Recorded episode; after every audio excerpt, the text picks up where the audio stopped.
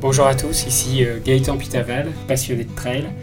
Je vais vous partager des histoires de trail à travers ce podcast, des histoires d'hommes, de femmes, des aventures, des émotions, mais aussi des histoires de courses mythiques. Bienvenue à tous.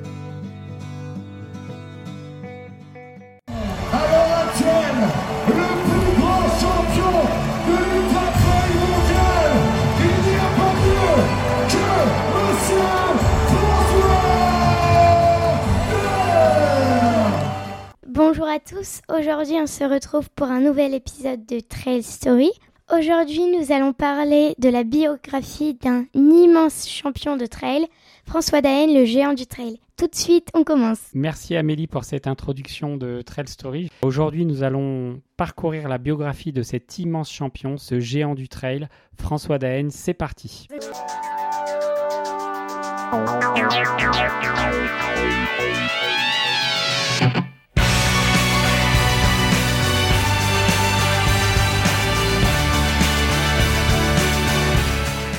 François D'Haene est un trailer de 35 ans qui est né à Lille le 24 décembre 1985 et qui par la suite a grandi dans la région de Chambéry. Il a une formation de kinésithérapeute qu'il a passée à Grenoble et puis il est resté longtemps en Lozère, à Florac plus exactement, avant de rejoindre le Beaujolais, là où il vit actuellement, où il exploite un domaine viticole, donc le domaine de Germain. François D'Haene est marié, il est papa de 3 enfants et il a commencé le trail en 2006. C'est un trailer qui est très grand puisqu'il mesure 1m92 et pèse dans les 75 kg. Si on reprend un peu son palmarès, il a commencé des courses comme le Tour des Glaciers de la Vanoise, Courmayeur Champex Chamonix, mais il a surtout commencé à performer dans les années 2010 où il a gagné des courses comme la Gapensim, le Nivolero Var ou le Trail du Ventoux. Il a également par la suite remporté des courses comme le Tour des Fiz. Puis en 2012, ça commence à se muscler puisqu'il remporte le Hong Kong 100, le Ice Trail Tarentaise et l'Ultra Trail du Mont-Blanc, sa première victoire sur un 105 km. Et depuis, il ne s'est jamais arrêté de courir puisqu'il a remporté les plus grandes courses du monde. Il a remporté il y a quelques jours pour la 4e fois l'Ultra Trail du Mont-Blanc. Donc c'est le seul et unique trailer à avoir remporté 4 fois cette épreuve mythique du trail. François D'Haene est également détenteur du record du nombre de victoires sur la Diagonale des Fous avec 4 victoires en 2013, 2014, 2016 et 2018. Il avait d'ailleurs à cette époque fait le tournage d'un magnifique documentaire de l'équipe dans Intérieur Sport et je vous propose d'écouter quelques instants magiques de son expérience réunionnaise. François D'Haene s'apprête à survoler le parcours de l'Ultra Trail le plus exigeant mais aussi le plus fascinant de la planète. 165 km, 9600 mètres de dénivelé, la Diagonale des Fous traverse l'île de la Réunion de part en part et pour la 5e fois, il va tenter de l'apprivoiser. La première fois qu'on vient à la Réunion, c'est quand même impressionnant de voir ces cirques. Enfin voilà, là on peut voir les abîmes qu'il y a, les canyons qu'il y a, tout ça. C'est vraiment une végétation et un relief vraiment, vraiment particulier, quoi. Il n'y a qu'ici, où, voilà, sur une île en 160 km, qu'on arrive vraiment à avoir plein d'univers complètement différents, quoi. La Réunion, ça correspond avec le début de l'histoire sur du très très long. C'est la première fois que je faisais un 100 miles, en 2009. Et vraiment, ça a été pour moi un truc un petit peu révélateur et déclencheur de se dire vraiment c'est sur le long que je m'éclate et que je trouve des sensations assez agréables, d'adaptation et tout ça. Et depuis, j'ai toujours continué à faire de l'ultra, quoi. Je l'ai faite 4 fois, j'ai eu la chance de la gagner 3 fois, mais c'était jamais pareil, c'était tout le temps différent. Et voilà, c'est une aventure que j'aime vivre et donc c'est pour ça que cette année, je vais essayer de la revivre à fond. C'est aujourd'hui. François et les membres de son team ont rendez-vous pour la distribution des sacs de ravitaillement à se charger de l'assistance. Ouais. C'est Yannick qui va être... Ouais, il m'a dit... Tu préfères... Ah, mais du coup, j'ai déjà donné, ouais. Tu préfères avant le ravito ou... Ouais, juste avant, ouais. Juste avant, ouais. Okay. Juste avant, tout me remplir d'eau là-bas. De l'eau, toutes les faces. Il n'y en a pas une que tu prends sec. Non, parce qu'après, j'ai plus rien, je peux pas remplir avant roche plate. Ah, ouais. Okay. Donc je prends tout, quitte à en avoir un peu dans les mains. Bonsoir.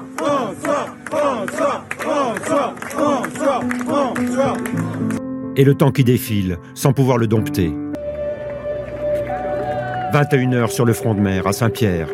c'est l'heure de rejoindre la ravine blanche, avec peut-être ce sentiment de vertige qui peut vous saisir, attiré à la fois par le vide, mais aussi par le besoin de s'agripper pour ne pas y aller.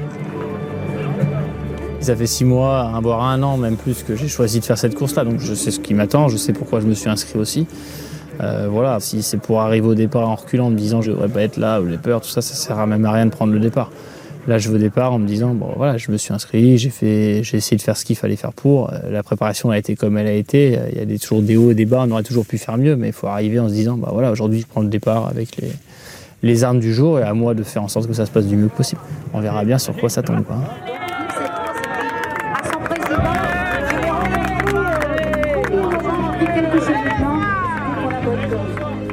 Moi, je suis là-bas parce que c'est une course qui me plaît, parce que c'est une aventure qui est formidable, que j'ai envie de revivre, j'ai envie de voir comment mon corps va à nouveau s'adapter, réagir à tout ça.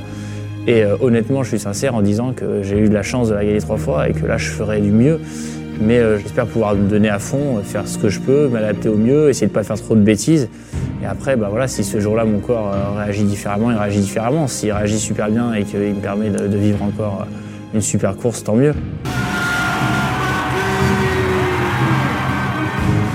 Quand on prend le départ d'une course comme ça, il faut avant tout aller au bout de la course, quoi. L'ultra trail, c'est très très rare quand les gens se fixent un objectif de temps à tout prix, parce que d'une année sur l'autre, ça veut rien dire, et ou de place. Il y a certaines courses où j'aurais fait 3e ou 1er, j'aurais été autant heureux à l'arrivée, et il y a certaines courses qu'en fait, on est juste heureux de réussir.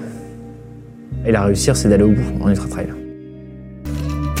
Il est 00h30, 25e kilomètre, Notre-Dame-de-la-Paix, le premier gros ravitaillement. Peu d'infos, simplement sait-on qu'une dizaine de coureurs a pris les commandes, dont François D'Haene. Et dans le faisceau des frontales, voici que François surgit, l'Espagnol Toffol Castagnère, dans son sillage. François D'Haene. Il y a Toffol qui fait l'effort et qui vient avec moi, donc là je suis satisfait parce que moi j'avais couru voilà, une fois, je sais pas, 130 ou 140 km tout seul, une fois 120 km tout seul, et là vraiment j'étais venu sincèrement pour pas avoir à vivre cela. François Toffol. Toffol. Et là. Ouais, je m'occupe de Toffol. J'ai été pire, t'as déjà été mieux. Allez, bon courage.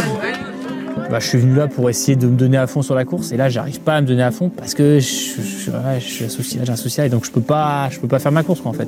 C'est plus ça le souci, quoi. J'en suis pas là à abandonner ou machin, j'en suis là juste à me dire putain, moi j'ai juste envie de m'éclater comme je m'éclate à l'entraînement, comme je me suis éclaté sur les autres années, et là j'osais pas le faire parce que j'ai peur de ça ou de ça, parce que je suis pas dans mon allure ou dans ma course que je vis comme je la vis habituellement, quoi.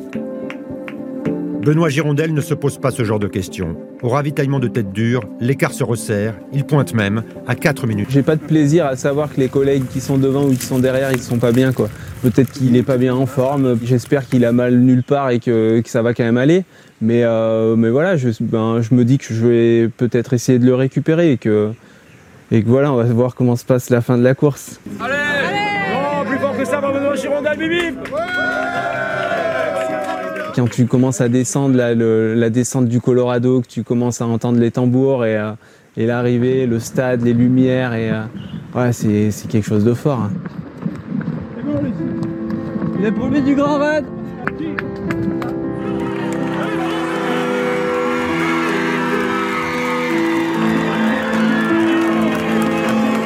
Contrairement à ce que certains croyaient, on n'allait pas prendre le risque de tomber et de faire un sprint dans la dernière descente l'un contre l'autre. Parce que ce jour-là, c'était comme ça et qu'il faut vivre des courses de 24 heures et en avoir vécu peut-être le nombre qu'on a vécu ou la façon dont on vit le sport pour se rendre compte de ça. Ouais. Enfin, 24 heures, tu t'imagines ou pas le truc, quoi. Même moi, quand j'y repense, des fois, je me dis mais comment tu fais pour faire un truc de 24 heures, c'est fort, quoi.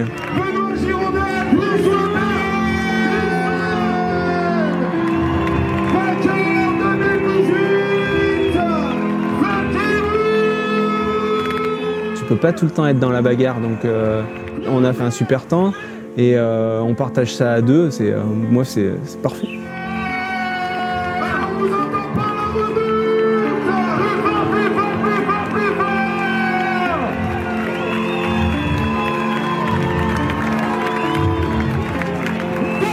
C'est une aventure différente des autres, donc c'était ce que j'étais venu chercher aussi, parce que voilà, j'ai déjà fait 4 fois la Réunion avant cette édition-là, donc là j'étais venu aussi chercher quelque chose de différent. Je crois que pour le coup, bah voilà, j'ai vraiment obtenu ce que je voulais, c'était vraiment une aventure qui était différente des autres fois. Ils vont s'en rappeler, nos 2 grands champions. J'ai vécu beaucoup de choses sur cette édition-là et voilà, ça m'a conforté aussi sur le fait que cette course, c'est vraiment une course à part, quelque chose de voilà, c'est vraiment un morceau d'ultra qui est différent des autres courses, quelque chose qui est à faire en tant qu'ultra trailer une fois dans sa vie, quoi. C'est vraiment ça, c'est une aventure particulière, quoi.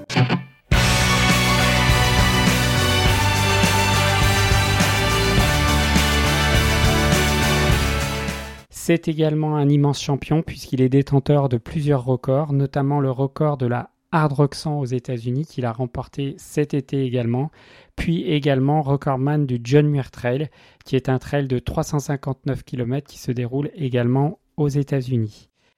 Ces 360 km sur le John Muir Trail, c'est intense du début à la fin. On doit croiser une fois, on doit apercevoir une fois une route, sinon c'est juste un tout petit single tout le temps. C'est incroyable d'avoir ça dans le monde. On est venu là parce qu'on savait que c'était un des plus beaux sentiers au monde, parce qu'il était très sauvage. Ouais, justement, à 350 km, ça nous change un petit peu de ce qu'on a l'habitude de faire. Et c'est vrai que le format ultra 160-180 km, finalement, je commence à en avoir déjà fait un petit peu. Et là, j'avais vraiment envie, surtout après la saison que j'ai faite, j'avais vraiment envie de faire autre chose, de pas du tout être sur la même allure, pas sur le même rythme, pas sur le même stress, pas sur les mêmes choses. On se met quand même des bons 700, bam, on redescend. Là on se met 1000, bam on redescend, là on se remet 700, là on redescend, là on se met 1200, ça me fatigue. Autant bâcher. C'est vraiment la gestion du froid, la gestion du sommeil. C'est vrai que j'ai jamais couru aussi longtemps non plus en haute altitude, donc est-ce qu'on va bien réussir à s'alimenter comme d'habitude. Puis voilà, c'est surtout voilà, ce que les pieds ils vont supporter 80 heures de course, quoi, que ce soit articulairement, que ce soit au niveau de la peau, à tous les niveaux. Ouais, est-ce que le corps va être capable d'endurer un peu tout ça, donc ça risque de piquer un peu. Sur cette première partie avec Pierre et Romain, je suis parti assez vite vers le sommet. Et ensuite on remontait une énorme vallée super sauvage, magnifique, on a croisé personne pendant 10 heures. Ils m'ont amené jusqu'au pied du dernier col à 4000 mètres, le Forester Pass. Ouais, non, ça va bien, mieux qu'hier. Hier, ça me lâchait un peu la nuit, là.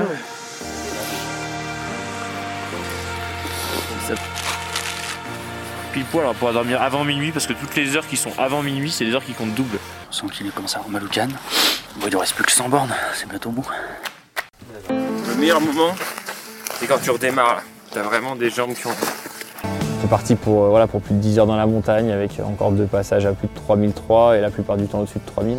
C'est une portion qui était magnifique, des lacs à perte de vue, un environnement glaciaire. On a terminé par un col au coucher de soleil époustouflant. Enfin, j'avais plus de 300 km dans les jambes et donc ouais, c'est un peu dur. Et là c'est un peu comme ce matin, c'est la même sensation. Tu pars, t'es bien, t'es frais. Et tout de suite les muscles ils sont en place, tout de suite t'es prêt à attaquer. Voilà, comme je disais depuis le début, ce projet c'était une performance qui est de tous, qui n'est pas de moi, même si c'est la mienne qui est mise en avant. Je savais que ce serait peut-être compliqué qu'on finisse tous ensemble parce que chacun avait déjà eu plus que son rôle à faire avant. Mais je m'étais dit, voilà, si on peut partager tous ensemble cette dernière portion, ça va être dur pour tout le monde, c'est sûr, mais ça restera quelque chose d'énorme. Yes! And the road, we can touch the road. You touch the road. Non, je crois qu'on a tous trouvé un peu ce qu'on était venu chercher, que ce soit nos limites, mais aussi un parcours ouais, juste fabuleux, quoi. Entre les levées de soleil, les couchers de soleil, les lacs qu'on a traversés, enfin tout ce qu'on a eu la chance de traverser pendant 3 jours, c'était juste incroyable, quoi. Puis voilà, de vivre ça avec mes potes, voilà, c'était vraiment l'aventure que j'étais venu chercher et voilà, c'est cool, hein.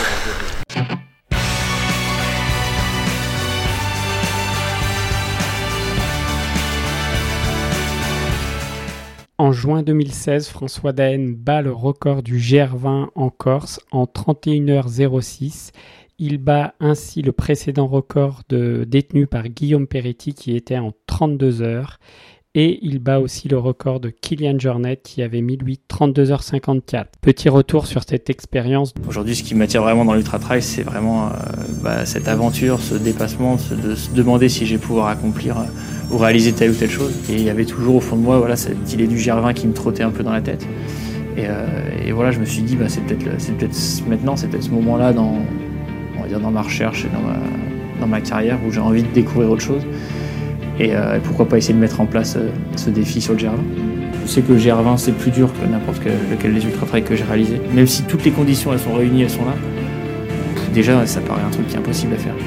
Il garde le triomphe modeste, mais François D'Haene savoure. Il savoure un plaisir sans retenue. Le champion du monde de l'Ultra Trail 2015 vient de boucler la traversée du GR20 en 31h06, c'est le nouveau temps référence. 54 minutes de moins que l'ancien record détenu depuis juillet 2014 par le Corse Guillaume Perret. Pu vivre cette aventure du début à la fin, là, ce tracé incroyable là, de Calanzana à Conca, c'est vraiment quelque chose de fou. 180 km, 14 mm de dénivelé positif, le programme était pour le moins corsé. Un parcours de pénitent vaincu au prix d'un exercice d'endurance hors norme. D'ordinaire, le commun des marcheurs met 2 semaines pour boucler le grand chemin, grand par sa beauté, mais aussi par sa dureté et sa complexité, notamment quand la météo s'en mêle. Il y a du brouillard, il faut faire attention, il ne faut pas aller trop vite, quoi. Mais bon, normalement, ça devrait passer, il va prendre son temps. Sur ce terrain inexpugnable, le Savoyard a joué les thaumaturges et surtout résisté à la souffrance.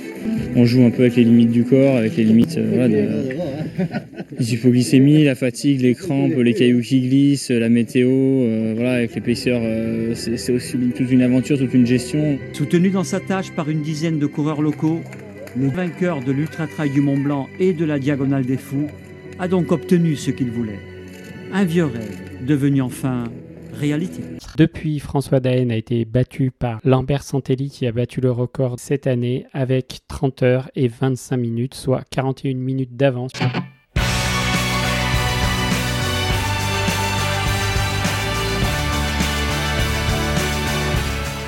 Je vous parle maintenant des 4 victoires exceptionnelles de François D'Haene sur l'UTMB, avec une victoire en 2012, en 2014 et surtout en 2017, l'année des géants, où il s'est battu avec Kilian Jornet, Xavier Thévenard et Tim Tollefson, l'américain, et Jim Walmsley. Donc c'était cette année-là le trail des géants avec les plus grands mondiaux qui s'étaient affrontés sur cette épreuve, avec une victoire de François D'Haene en 19h01 devant Kilian Jornet, Tim Tollefson, Xavier Thévenard, Jim Walmsley, Pau Capel, Dylan Bowman, Gediminas Grinius et Zach Miller.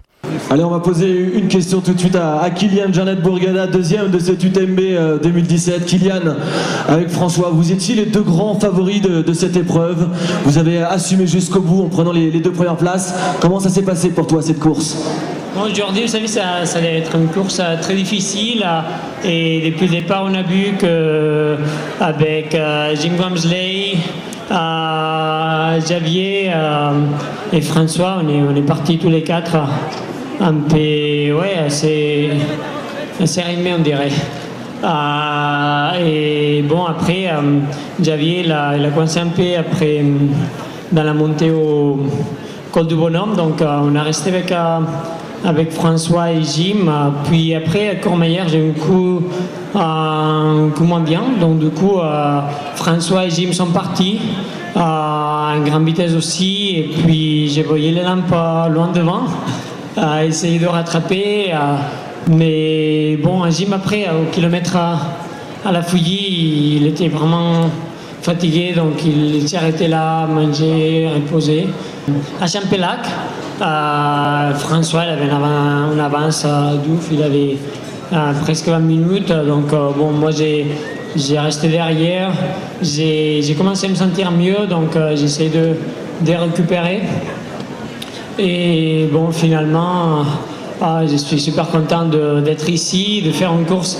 C'était annoncé une course rapide, on a vu les temps qu'on a couru, on a vu comment c'est parti, et c'est ça qui est amusant, c'est faire des courses avec des coureurs qui sont très forts. On savait que François, moi je le voyais comme le principal adversaire, le principal favori, parce qu'il a montré toujours de la classe dans les longues distances, et il mérite énormément cette victoire. Je pense que bon, là on est à 3 victoires chacun, donc rendez-vous François l'année prochaine, quoi. François, Kilian il a quelque chose à te dire. Bon, maintenant on est tous les 2 à 3 victoires, non ? On va laisser 4-5 ans comme après ta dernière victoire avant de se revenir. Bon, déjà, demain, on va réfléchir. Après demain, on fait une petite course, comme ça, on remet un peu les idées. Allez, merci, messieurs, les deux grands vainqueurs, François D'Haene, vainqueur de l'UTMB 2017, et Kilian Jornet Burgada. Donc, cette année 2017 restera dans l'histoire comme le choc des titans, mais surtout, dernièrement, à Chamonix, il y a quelques jours, François D'Haene signait sa 4e victoire sur l'UTMB, donc le seul et l'unique champion à avoir gagné 4 fois cette course. Tout ça juste après sa victoire sur le record de la Hard Rock 100 aux États-Unis, avec un François D'Haene qui explose tous les compteurs et qui finit premier en 20h45 devant les Français Aurélien Dunant-Palaz, Mathieu Blanchard, Ludovic Pommeret et Germain Grangier. Donc une édition 2021, je vous propose d'écouter l'arrivée de François dans cette édition épique de 2021.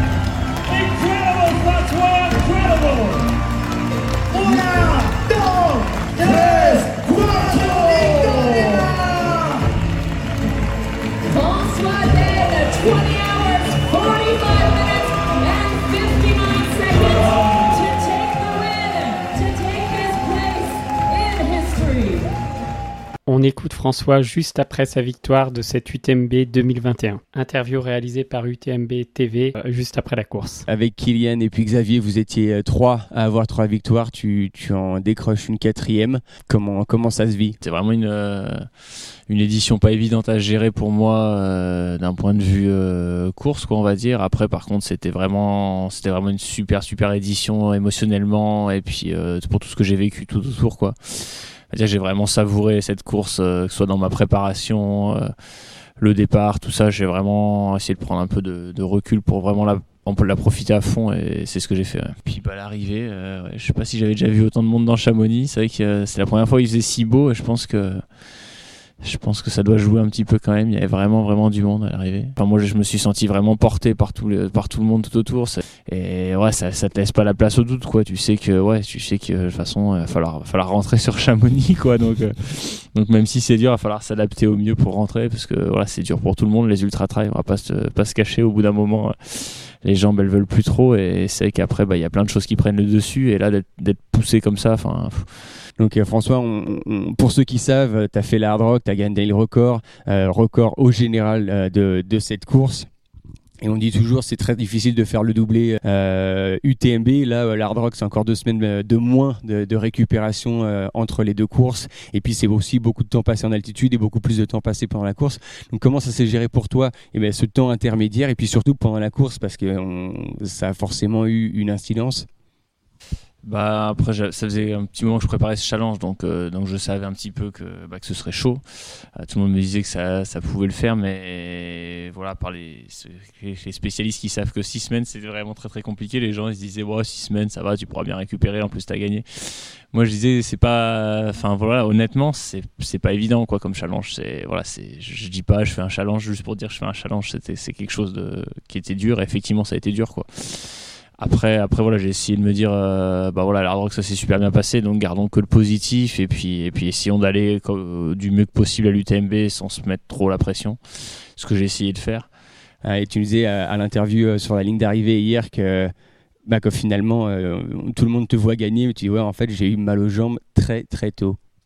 Oui, après, je sais pas si ce qu'il y a de la Hard Rock, ce qu'il y a aussi du fait qu'on a fait une descente peut-être un petit peu rapide sur les chapiers aussi avec Jim. Je sais pas trop, mais c'est vrai que j'avais du mal à un petit peu évacuer, on va dire, les toxines par rapport à d'habitude, quoi. Je sentais que les jambes, elles se remettaient moins d'une descente, ou elles étaient moins fortes sur l'enchaînement, où là d'habitude, moi, je suis plutôt fort là-dessus. Et c'est vrai que déjà quand on est arrivés tous les deux à Courmayeur, on s'est dit waouh, ça va être une très très très longue aventure là. Tous les deux on avait vraiment mal aux jambes à Courmayeur, donc Jimmy, c'est là où il m'a dit moi j'essaie de vraiment prendre mon temps au ravitaillement. Et je lui dis bon écoute, moi je monte doucement, de toute façon tu n'auras pas trop de mal à me rattraper, mais c'est vrai que voilà, honnêtement j'ai vraiment dû composer avec tout ce que je pouvais composer pour aller chercher cette victoire hier, et voilà, c'est pas pour mentir quoi, j'avais vraiment mal aux jambes très très tôt, ouais. Ce qui fait une victoire d'autant plus belle à savourer. Voilà, c'est vrai que celle-ci il a fallu vraiment aller la chercher, ouais.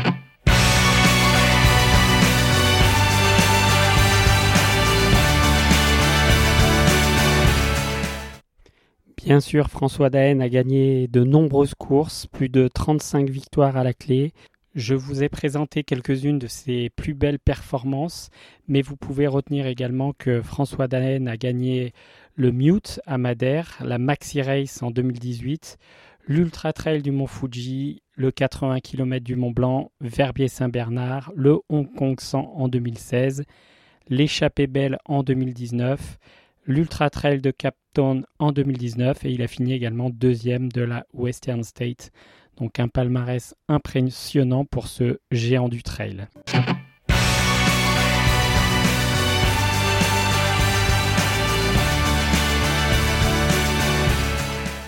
Voilà, cet épisode de Trail Story est maintenant terminé. Je vous remercie de votre écoute. Nous terminons en musique avec une chanson magnifique de Coldplay.